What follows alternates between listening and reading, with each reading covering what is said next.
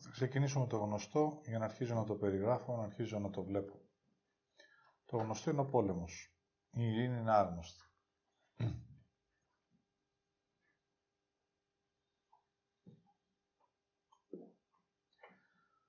Οπότε όταν ακούμε για έναν πόλεμο, αυτό είναι το αποτέλεσμα της ισόρευσης πολλών υπόγειων πολέμων. Δηλαδή, όταν εγώ πολεμάω με εμένα, με εσένα, τότε κάποια στιγμή θα γίνει και πόλεμος. Μεταξύ δύο κρατών. Έτσι δεν θα μιλήσω για το φανερό πόλεμο, θα μιλήσω για τον αόρατο πόλεμο.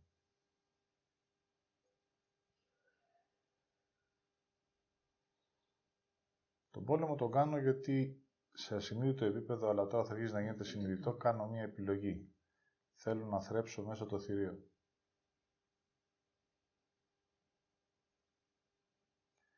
Δηλαδή το νου μου και τα συναισθήματα. Και ο μόνος τρόπος να θραφεί είναι να κάνω πόλεμο.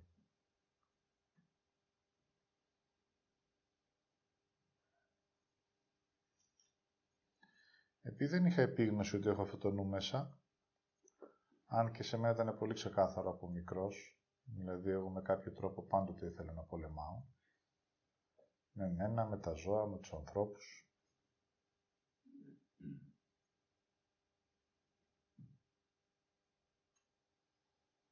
Όμως υπήρχε και ένας πιο άρωτος πόλεμος.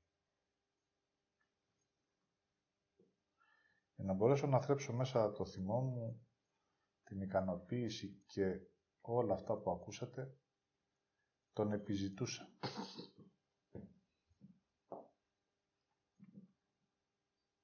Πάντοτε ψαχνόμουν για μία πρόκληση.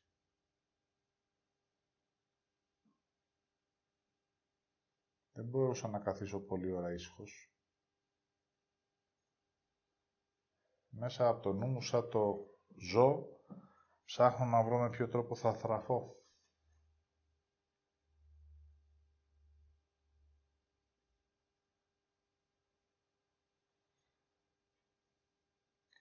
Ο καθένας σε αυτόν τον αόρατο πόλεμο έχει και τα όπλα του.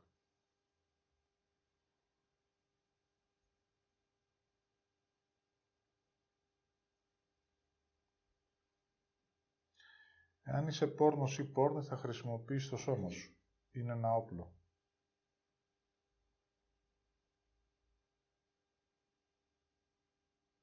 Αν είσαι άσχημος όμως ή άσχημη και δεν έχεις και ωραίο σώμα, θα βρεις άλλο τρόπο.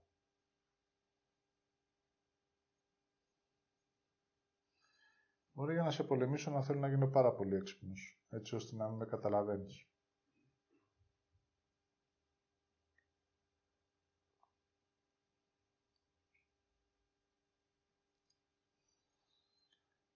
Μπορώ μέσα από την πλάνη και τη γοητεία να σε οδηγώ εκεί που θέλω, για να σε έχω υπηρέτη. Δηλαδή να νικήσω σε ένα πόλεμο.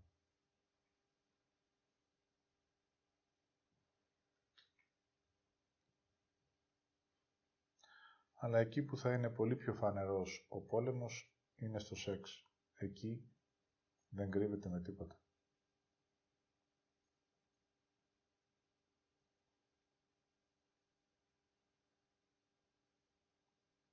Ποιος έχει τον άλλον από κάτω.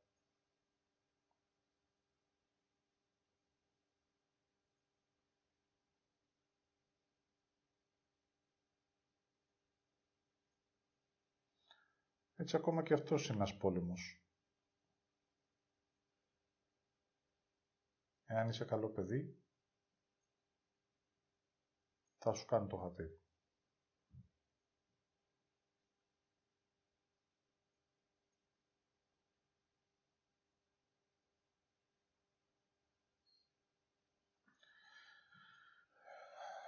Εάν με πληρώσεις, είτε σε ενέργεια είτε σε χρήμα, θα σου κάνω το χατήρι.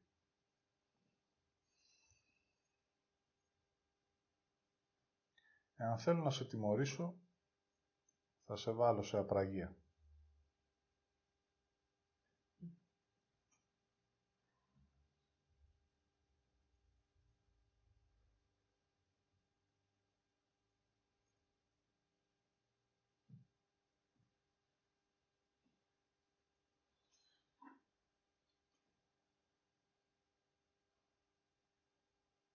Αν θέλω να σε υποτιμήσω μέσα από το νου μου, θα σου δείχνω πόσο έξυπνος είμαι και πόσο χαζός εσύ, και αυτός πόλεμος είναι.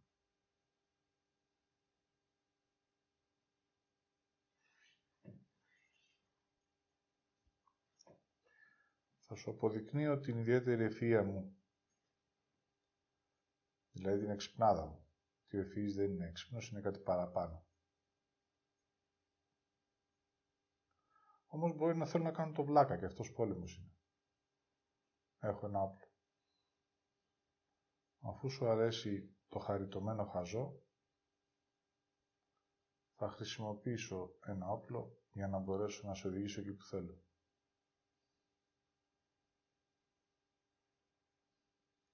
Έτσι, για να αφήσω τον πόλεμο, χρειάζεται πρώτα απ' όλα να δω τα όπλα μου. Αν δεν αφήσω τα όπλα, ο πόλεμος θα συνεχίζει να υπάρχει. Δεν υπάρχει περίπτωση να μην έχετε όπλο. Το ερώτημα είναι ποιο είναι.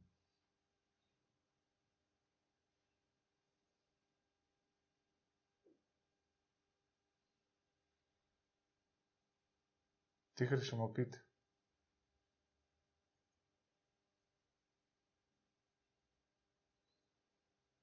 Το ψέμα, την ηθοποιία, το σώμα, την πονηράδα.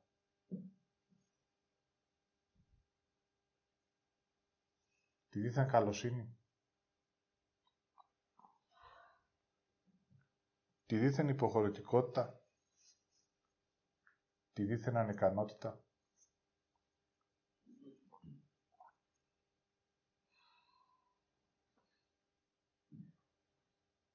Ποιο όπλο έχετε. Μπορείτε να το δείτε. Το ευγενικό παιδί. Το υποχωρητικό που περιμένει τη στιγμή για να επιτεθεί.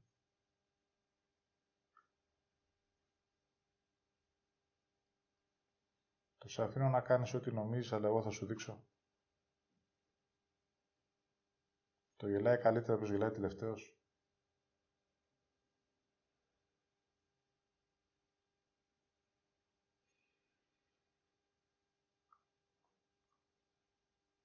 Το σε αφήνω να νομίζεις. Το να σε βάζω σε προσδοκία. Κάποτε, ίσως, τότε, εφόσον και αν. Όταν όλα θα είναι καλά. Ποιο είναι το όπλο σας.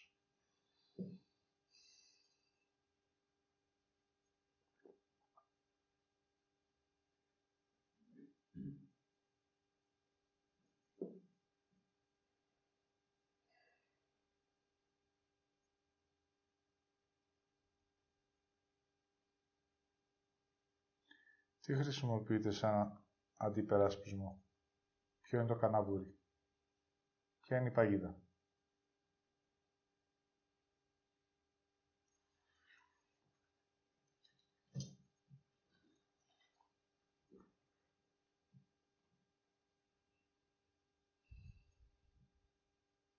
Δεν υπάρχει περίπτωση να μην έχετε όπλα.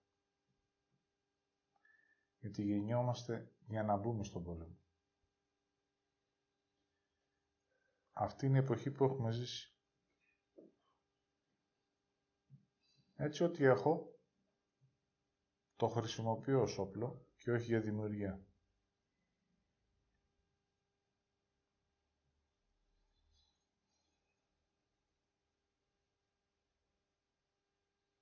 Οπότε, πολύ σωστά, επειδή εγώ ήθελα τον πόλεμο,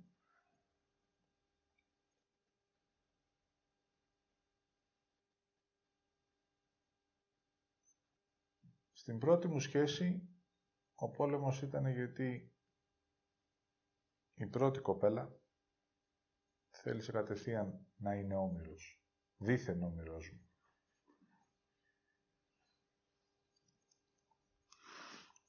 Ό,τι πεις εσύ.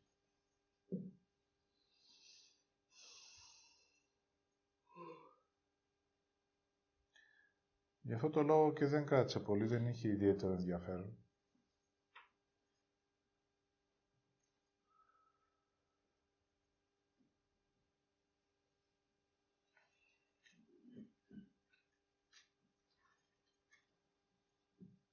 Ψαχνόμουν για περιπέτειες.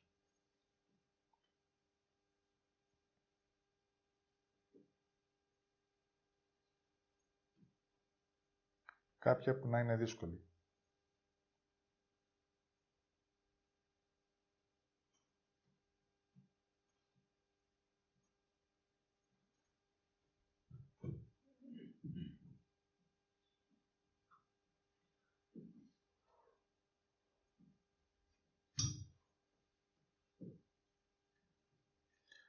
Βέβαια, όταν ανακοίνωσα στην Εύκολη ότι ολοκληρώθηκε η σχέση, εμφανίστηκαν τα μαχαίρια. Η ενοχή, η κρίση, το με κοροϊδέψες.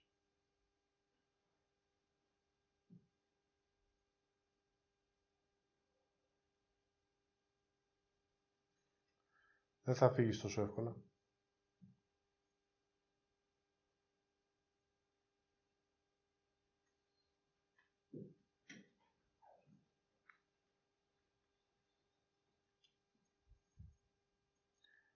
Όταν έκανα την πρώτη εργασία και πήγαινε καλά, δεν μου έφτανε.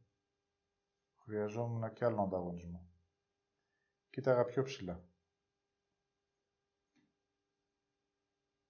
Οπότε μπήκα σε πόλεμο με τον ίδιο μου τον εαυτό. Άφησα αυτό που είμαι και άρχισα να γίνω με κάτι άλλο που δεν είμαι.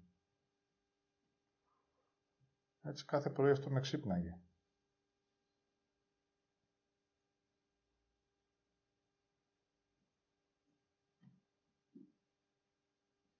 Χωρίς να το συνειδητοποιώ, ετοιμαζόμουν για μάχη.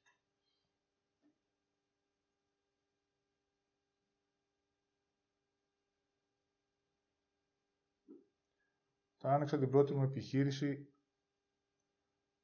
ο ανταγωνιστής που προϋπήρχε από μένα ήθελε να κλείσει. Και έτσι έγινε. Η ικανοποίηση.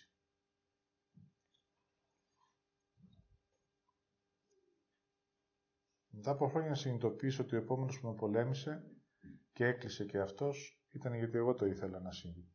Δηλαδή ένας πόλεμος. Αρκούσε να με προκαλέσει.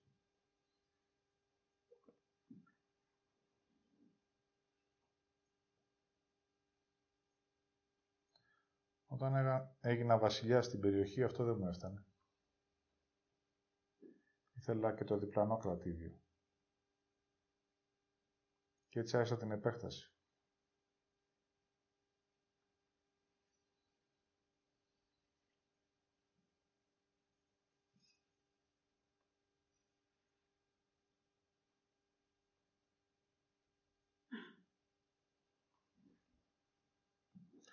Ακόμα και τώρα, αν θα με ρώταγες, θα ήθελα να εξαφανίσω τους υπόλοιπους δασκάλους. Αυτός είναι ο πόλεμος. Να υπάρχω μόνο εγώ και κανένας άλλος.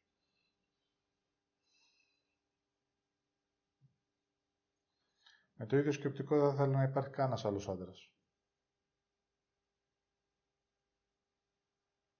Να είμαι ο ένας και μοναδικός.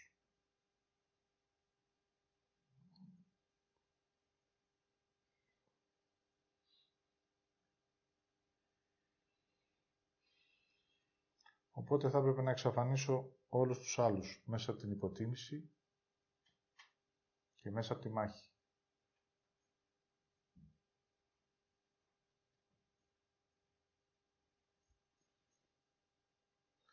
Θα ήθελα η σχέση μου να μην είναι ελεύθερη, να έχει μάτια μόνο για εμένα.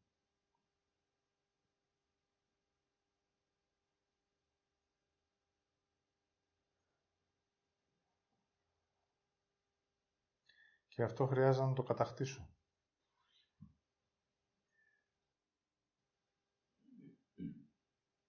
Να γίνομαι συνέχεια καλύτερος και να υποτιμάω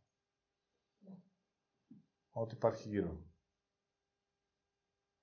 Ακόμα και αν λουφάξω για λίγο και υποχωρήσω, απλά κερδίζω χρόνο για να μπορέσω να επιτεθώ. Δηλαδή η ειρήνη δεν υπήρξε ποτέ. Απλά υπήρξε ο χρόνος για να προετοιμαστεί ο επόμενος πόλεμος. Ξεκουραζόμουν.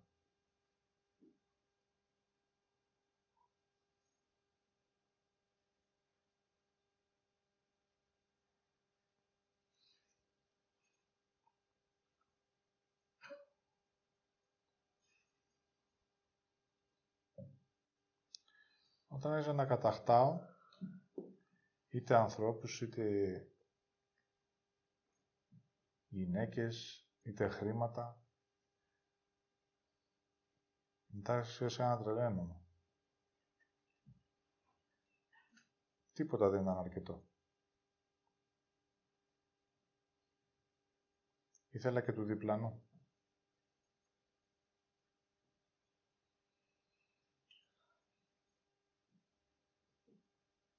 Δεν ξέρω τι έχετε ζηλέψει εσείς, αλλά εγώ ζηλεύα τα πάντα.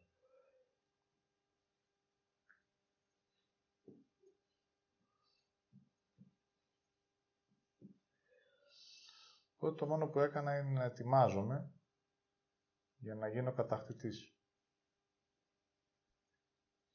Επειδή όλη η ζωή μου είναι συμβολική, μια και αρχίζω και βλέπω το συμβολισμό, γεννήθηκα Αριστίδης, αλλά πάντοτε ο Άρης που ήταν ο Θεός του πολέμου με εξήταρε.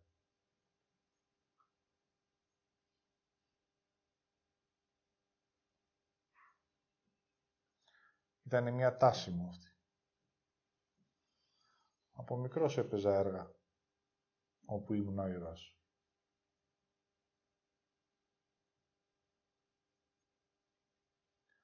Ακόμα και στα έργα που έφτιαχνα, μέσα στη φαντασίωσή μου, τον πόλεμο τον κρατούσα πολύ, δεν τον τελείωνα σε ένα δευτερόλεπτο. Με ενδιέφερε να υπάρχει μια ανισότητα, μια μάχη για πολλή διάρκεια. Έτσι ώστε εξουθενωμένος ο ένας από τους δύο τελικά να χάνει και εγώ δήθεν πληγωμένος να φτάνω στη νίκη. Κουρασμένος, αλλά νικητής.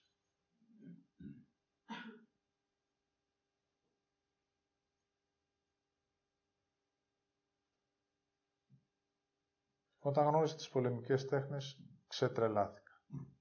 Τώρα μπορώ να εκφράσω τη μάχη μου χωρίς να με κρίνει κανένας.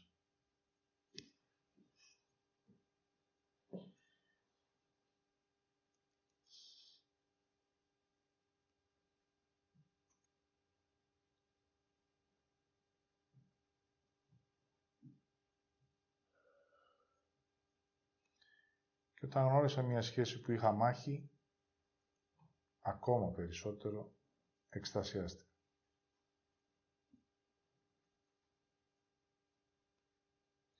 Έτσι, ο άνθρωπος έχει μάθει μέσα στον πόλεμο η ζωή του να παίρνει νόημα, αλλά δεν έχει συνειδητοποιήσει ότι απλά θρέφει τα συναισθήματα.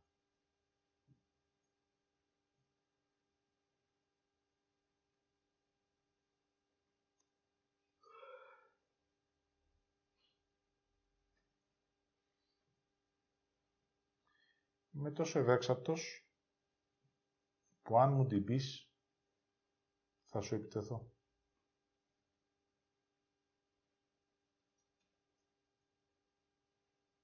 Εάν τυχόν να αμφισβητήσεις τη θέση μου και την κυριαρχία μου, θα σου κάνω επίθεση.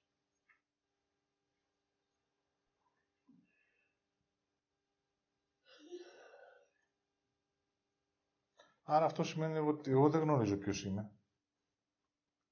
Χρειάζομαι την έξωθεν καλή μαρτυρία, δηλαδή θέλω εσύ να με αναγνωρίσεις και εσύ να με αποδεχτείς. Άρα όταν μου τη λες, στην ουσία ακούω το νου μου να μου τη λέει και ο νους μου να με αμφισβητεί.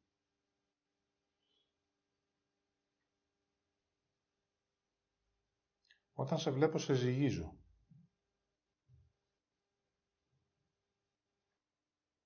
Κοιτάω τα αδύνατα σημεία σου. Ποια είναι η κρίση σου, την πληροφορία την παίρνω από το ασυνείδητο, έτσι γίνεται ο πόλεμος. Ασυνείδητος. Κοιτάω τι σε πονάει από αυτό που αρνείσαι. Τον ανδρισμό σου, την εξυπνάδα σου,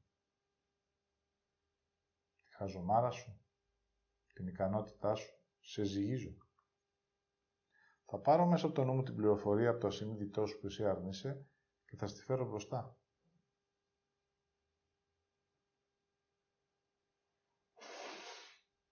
Τα όπλα δηλαδή τα παίρνω από σένα. Και εσύ τα παίρνεις από μένα. Και έτσι ξεκινάμε και πολεμάμε. Ο ένας χαρακτηρισμός που θα σου πω εγώ είναι αυτός που σε πονάει και αυτό που θα μου πεις εσύ είναι αυτό που πονάει εμένα. Θα σου την πω και θα μου την πεις. Το υλικό το παίρνω από το συνείδητό σου. Όσο πιο πονηρός, τόσο πιο πολύ υλικό θα παίρνω.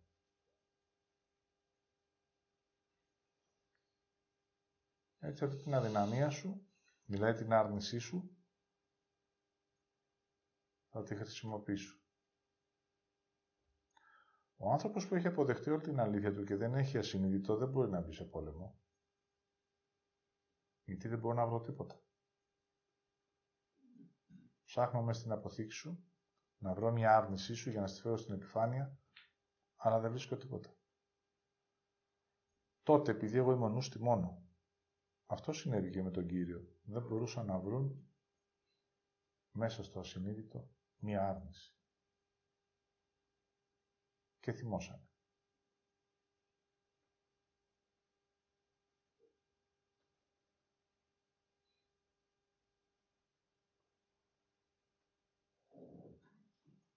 Έτσι δείτε ότι ο πόλεμος σταματάει με την αποδοχή και την αναγνώριση του ποιος είμαι. Κάθομαι στη θέση μου, είμαι μόνο με εμένα, και τότε δεν με ενδιαφέρει να σε πολεμήσω και δεν με ενδιαφέρει να έχω κάτι που έχεις εσύ, γιατί εγώ έχω τα δικά μου. Μπορώ μέσα στο ανθρώπινο επίπεδο να σου ζητήσω πράγματα, γιατί τα χρειάζομαι, αλλά αν θες να μου τα δώσεις. Αν δεν μου τα δώσεις, δεν θυμώνω και δεν σε κλέβω, ούτε σε οδηγώ στο να στα πάρω.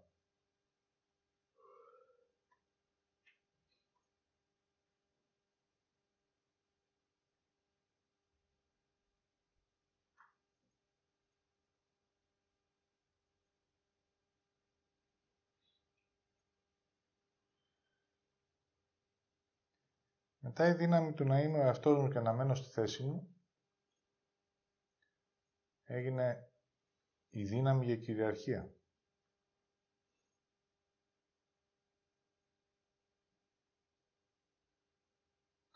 Δηλαδή να μένω σε μένα και να γνωρίζω τι θέλω, την ίδια δύναμη τη χρησιμοποίησα για να μπορέσω να σε κλέψω.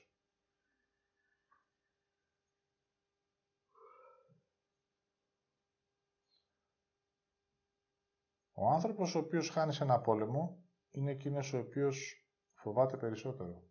Οπότε το θέμα είναι πώς θα σε φοβήσω.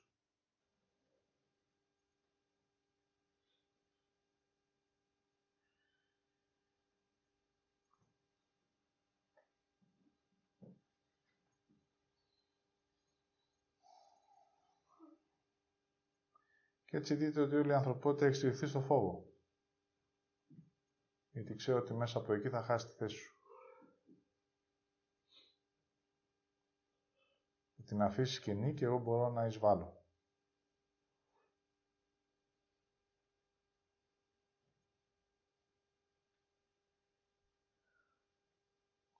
Οπότε ζω μέσα στον πόλεμο. Αλλά δεν είναι ορατός. Έχω όπλα. Αλλά δεν τα βλέπω.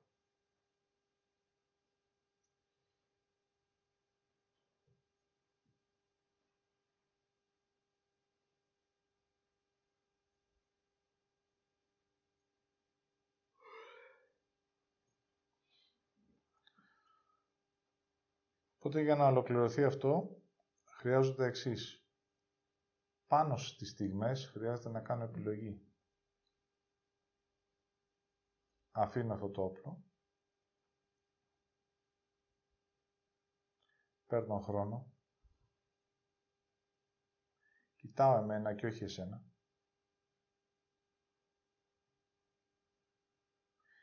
Βλέπω τα συναισθήματά μου και με ποια πράξη αυτά θα δυναμώσουν.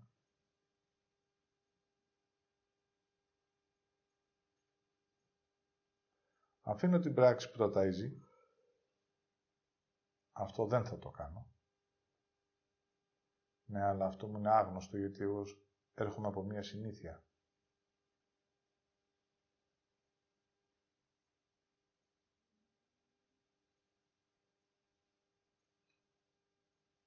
Βλέπω όμως μέσα από τη συνήθεια τι έχω συνηθίσει. Και αυτή είναι η ποιότητα. Να είμαι το αδικημένο παιδί. Θα υποχωρήσω.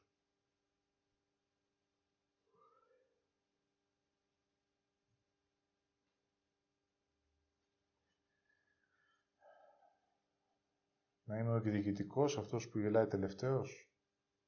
Θα σε φτιάξω.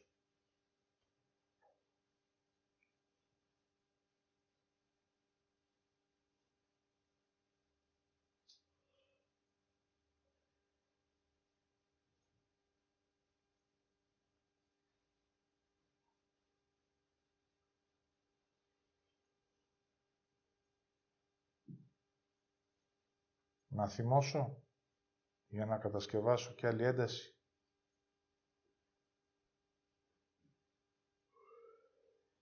Έτσι όταν αυτά αρχίζουν και γίνονται ορατά, τα βλέπω. Σε πρώτη φάση τα βλέπω. Ψάχνομαι. Αυτή είναι η τάση. Ψάχνομαι. Δεν παίζει ρόλο αν είσαι στην πλευρά του αδικημένου ή του νικητή, του ηττημένου ή του θυμωμένου. Ψάχνω να βρω το ίδιο συναίσθημα που έχω μέσα μου. Να το κατασκευάσω. Να του δώσω δύναμη.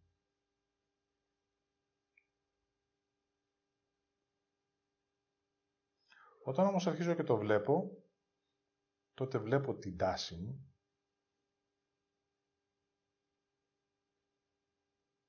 Μου λείπει το ναρκωτικό δηλαδή.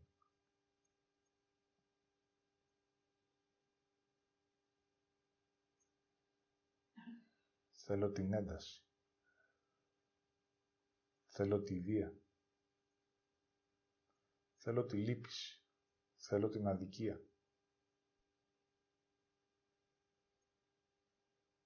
Θέλω το θαυμασμό. Είναι η τάση μου αυτή. Δηλαδή, να αρχίζει ο νους να θρέφεται και τα συναισθήματα να μεγαλώνουν. Οπότε, αν πάρω λίγο χρόνο, αρχίζω να βλέπω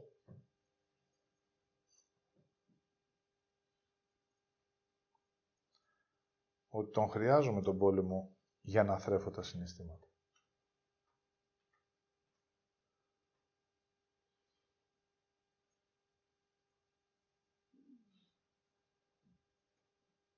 Οπότε το επόμενο βήμα είναι να δείτε ότι ψάχνω να βρω έναν αντίπαλο. Αν είμαι θήτης, θα ψάχνω ένα θύμα. Αν είμαι ένα νικητής, ένα ηττημένο. Αν θέλω μια απόδειξη, ένα τον ίδιο δυνατό ή δυνατότερο. Οπότε, αν γυρίσω πίσω στη ζωή μου, θα δω ότι πάντοτε έψαχνα έναν αντίπαλο. Για να έχω μια αντιμαχία. Ακόμα και τα σπορ, πόλεμος είναι.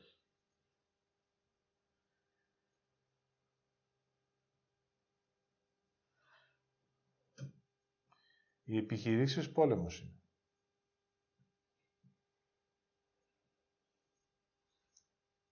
Οι σχέσεις, πόλεμος είναι.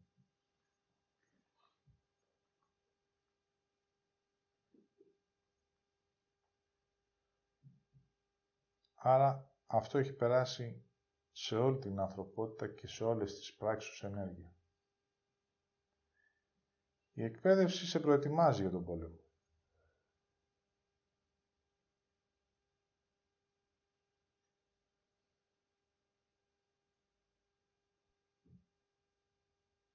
Σου μιλάει για επιβίωση.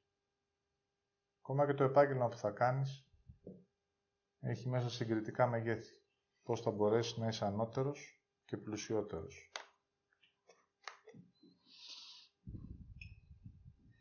Άρα όλα τα κριτήρια είναι πολεμικά.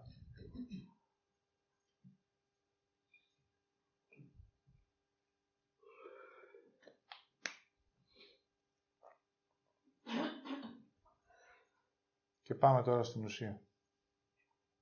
Αν έχω σχέση, χρειάζεται να δω αν πολεμάω τη σχέση μου.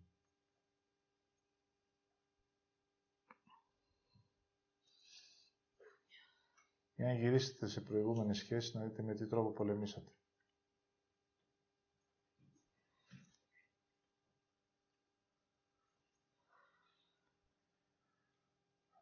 Εγώ που είμαι το καλό παιδί, πολέμησα με την υποχώρηση.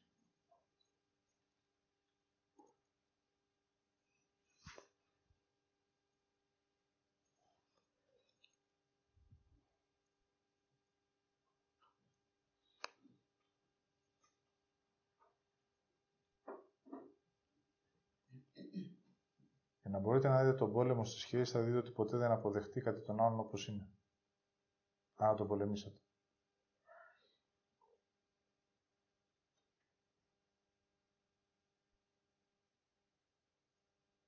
Ο άλλος φωνάζει. Με όλο το είναι, στους 6, 7, 8 μήνες ξέρεις ποιος είναι. Αν δεν το αποδέχτηκες, θέλησες να μπεις στον πόλεμο.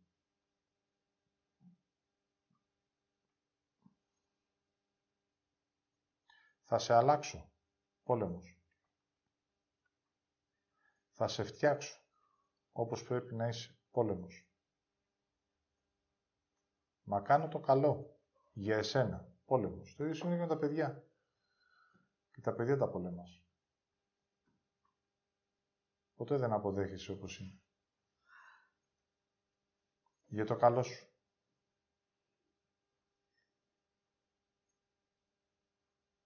Άρα όπου και να κοιτάξω, ο πόλεμος είναι. Η διαφορά είναι ότι έχει μειωθεί και τώρα πάμε στην εποχή που χρειάζεται να ολοκληρωθεί. Οι πόλεμοι σε μαζικό επίπεδο έχουν μικρύνει. Γιατί ο κάθε άνθρωπος βήμα-βήμα αρχίζει και αλλάζει.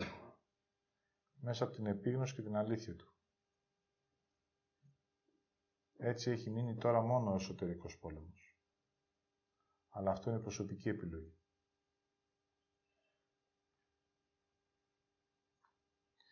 Έτσι, αφού σταματήσαμε να πολεμάμε μεταξύ μας τα κράτη, αρχίζουμε σιγά-σιγά και πολεμάμε λιγότερο μεταξύ μας ως κοινωνίες ή ως πόλεις. Θεσσαλονίκη και Αθήνα έρχονται πιο κοντά. Αφού αρχίζουμε να πολεμάμε λιγότερο τον άλλον, γιατί μέσα στην κρίση και στην καραντίνα οδηγηθήκαμε στο να δούμε τον εαυτό μας, γιατί ο μόνος αντίπαλος μέσα στο σπίτι θα είναι ή η γυναίκα μου, ή το παιδί μου, οι υπόλοιποι αντίπαλοι έχουν απομονωθεί.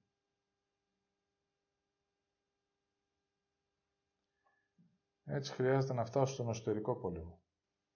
Με εμένα.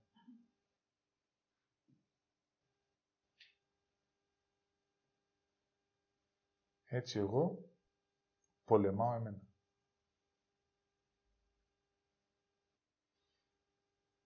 Αυτή είναι η ρίζα. Δηλαδή τον άνθρωπο που είμαι.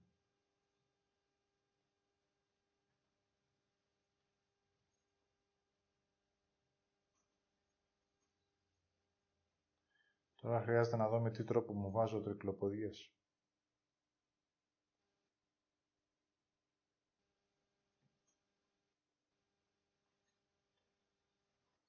Τώρα χρειάζεται να δω τον τρόπο με τον οποίο με πολεμάω και με αρνούμε.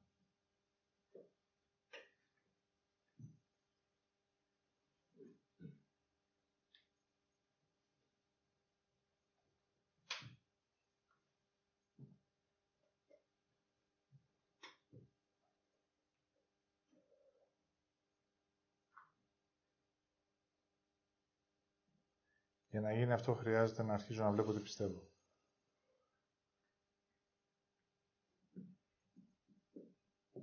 Το πιστεύω είναι όλος μου ο πόλεμος.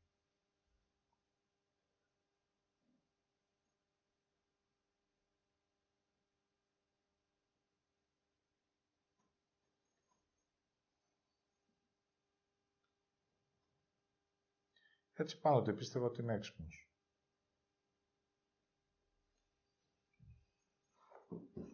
Άρα πολεμάω τη βλακεία. Την έχω.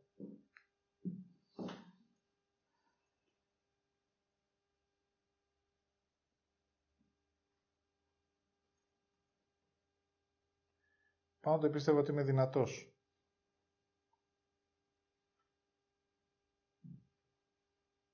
Άρα πολεμούσα την αδυναμία. Την έχω τη δύναμη.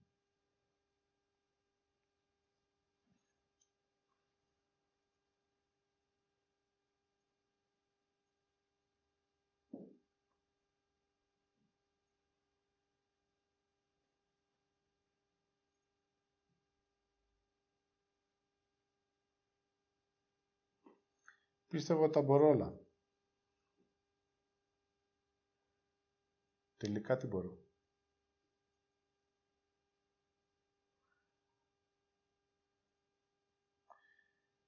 Πίστευα ότι είμαι Θεός.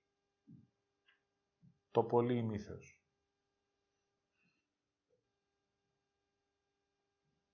Τελικά είμαι θνητός. Πίστευα ότι με πειράζει τίποτα. Δεν κινδυνεύω.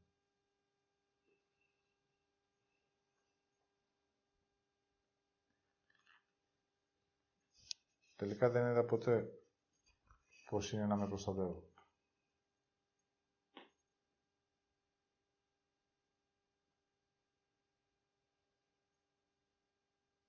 Πίστευα ότι είμαι άσχημος ή όμορφος. Ποτέ δεν είδα την ασχήμια μου ή την ομορφιά μου.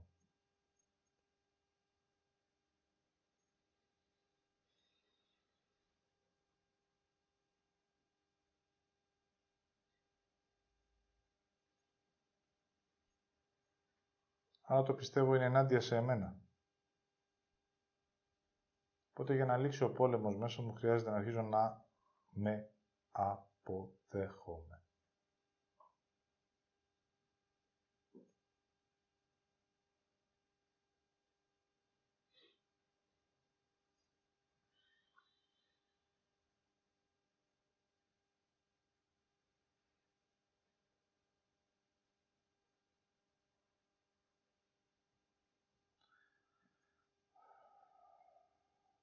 Έτσι, μόλις αρχίζω να ζω με αυτό που είμαι και με αυτό που έχω, τότε συμβαίνει η ειρήνη.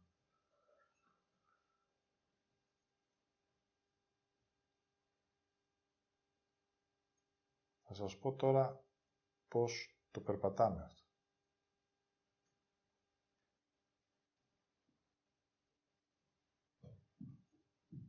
Επειδή δεν με γνωρίζω και λειτουργώ μέσα από το νου μου, πάντοτε κάνω ό,τι πιστεύω, δηλαδή ό,τι υποθέτω και ό,τι σκέφτομαι.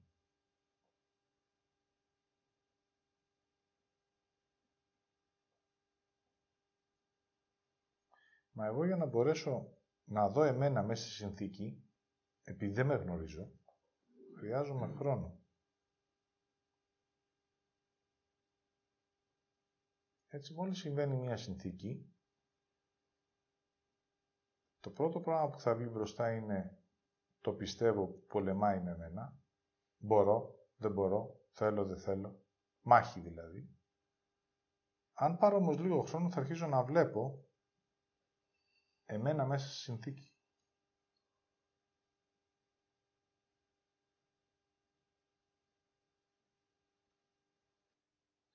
Έτσι εκείνη τη στιγμή μέσα από τον χρόνο θα αναδυθεί μία αλήθεια μου. Μία. Αν αυτή την εκφράσω, εκεί ολοκληρώνεται. Αν δεν την εκφράσω, έχω πόλεμο.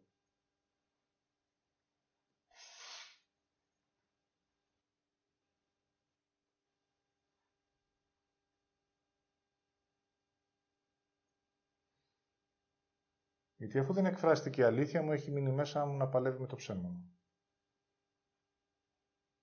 Και μετά κάνω ιστορικό διάλογο. Παλεύω δηλαδή.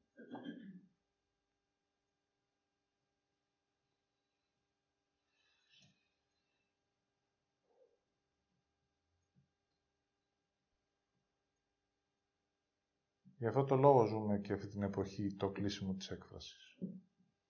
Γιατί είμαστε στο τελευταίο στάδιο να αρχίζουμε ο καθένας να εκφράζει αυτό που είναι και την αλήθεια του.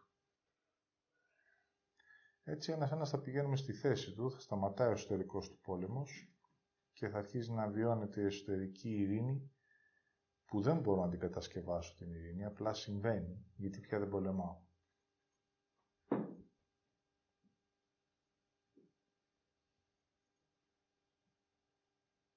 Η τάση μου είναι όταν ζορίζομαι, να πω την αλήθεια μου, να ξανασκύψω να πάρω το όπλο μου.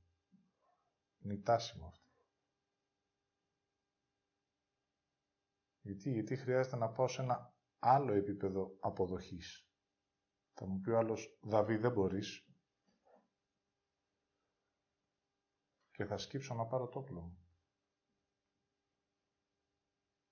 Τη βλέπω την τάση όμως τώρα.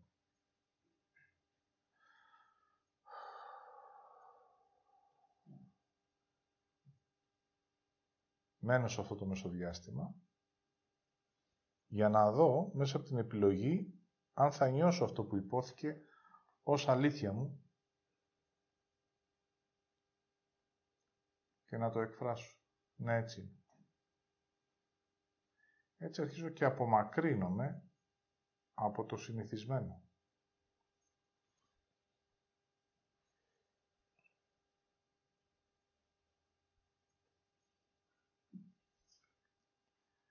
Οπότε βήμα-βήμα μετά φτάνουμε και στη ρίζα. Αυτό που διαισθάνομαι ότι είναι, μέσα από την κρίση δεν μου άρεσε.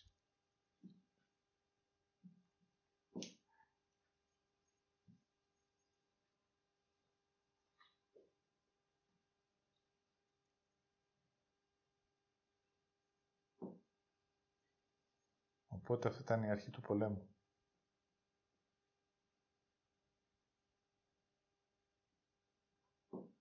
Αυτό που βλέπω, εμένα δηλαδή ως άνθρωπο και ως αλήθεια, δεν μου άρεσε.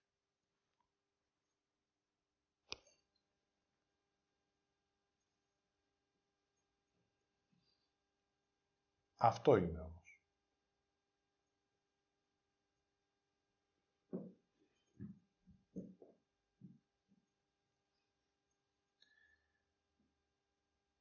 Έτσι όλη η διαδρομή της μέχρι τώρα ζωής μου, μπορεί να μου δείξει τον πόλεμο. Μπορεί να μου δείξει και τα όπλα. Αν έχω επίγνωση αυτής αλήθειας, τότε μέσα από την καθημερινότητα μπορώ εγώ να επιλέγω εάν θα αφήσω τα όπλα και ό,τι πιστεύω για να αρχίζω να μπαίνω στο άοπλος και στην αποδοχή της αλήθειας.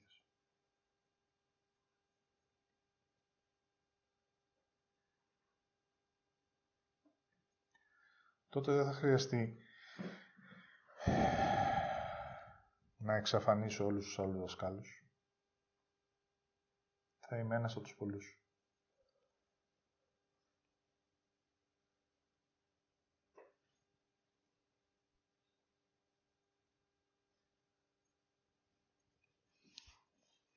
Αλλά ο μοναδικός σε αυτό που είμαι και σε αυτό που κάνω.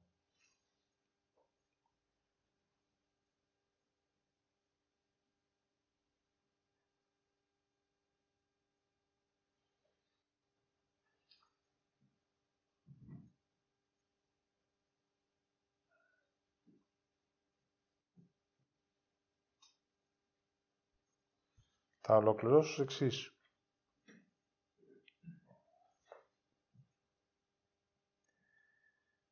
Επειδή όταν μιλάει η Χριστίνα, μιλάει σε ένα βαθύ ασυνείδητο επίπεδο, να γνωρίζετε ότι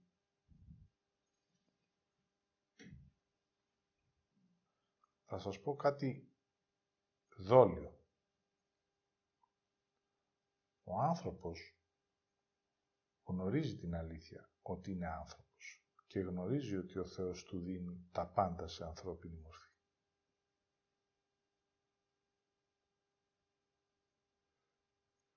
Επειδή η αίσθηση είναι αισθητή, δηλαδή κάτι θέλεις να μου δείξεις για εμένα, αυτό εγώ δεν θα το επιτρέψω.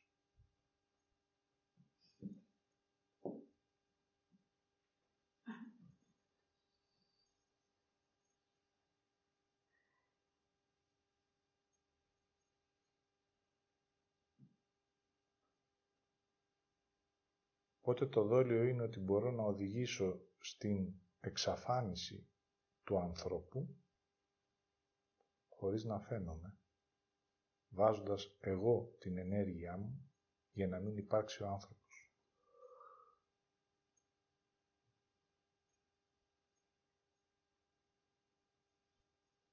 Είτε λέγεται Εύα, είτε λέγεται Κύριος, είτε λέγομαι εγώ ως αλήθεια.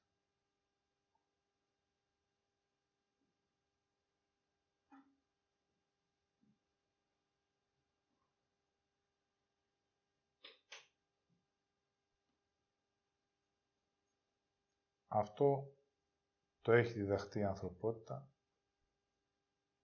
οπότε αυτή είναι η τάση.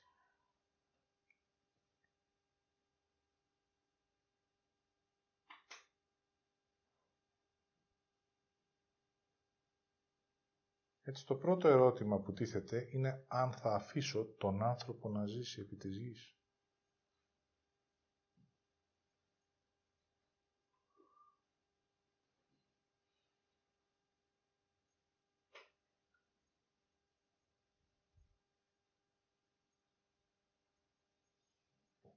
Έτσι και οι άνθρωποι θέλουν να εξαφανίσουν την ανθρώπινη φύση.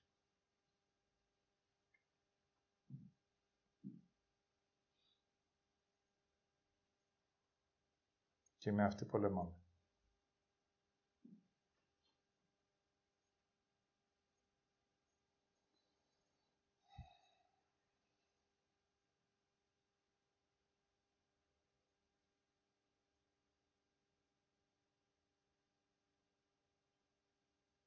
Είναι ευθύνη μου να είμαι ο άνθρωπος που είμαι.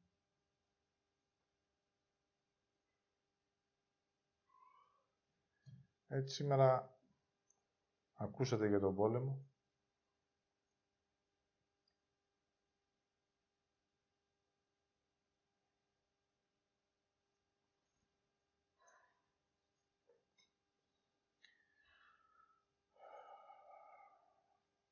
Ό,τι νιώσατε και ό,τι αισθανθήκατε για τις δικές σας μάχες και τα δικά σας όπλα είναι η δική σας αλήθεια.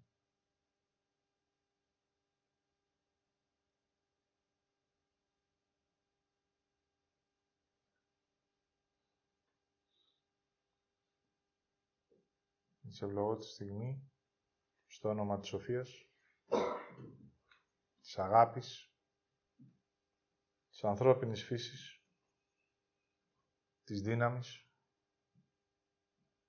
του Ιάσονα και του Πνεύματος, και όλα αυτά επιστρέφουμε αναγνώριστο Δημιουργό.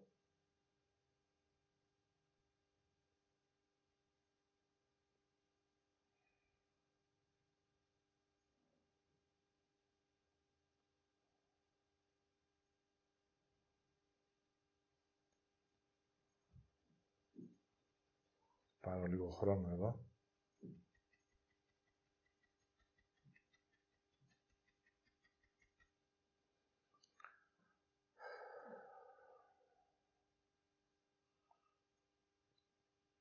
Σοφία του ανθρώπου,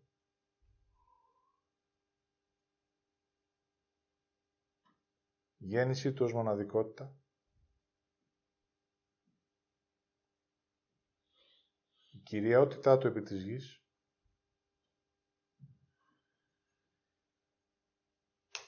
εγώ άνθρωπος με ευθύνη να είναι η αλήθεια μου, ο άνθρωπος που είμαι, θηλυκότητα σε σώμα που οδηγεί τις εξελίξεις, ψυχές, μέρο και ζωή στη γη. Ολοκληρώνω και επιστρέφω.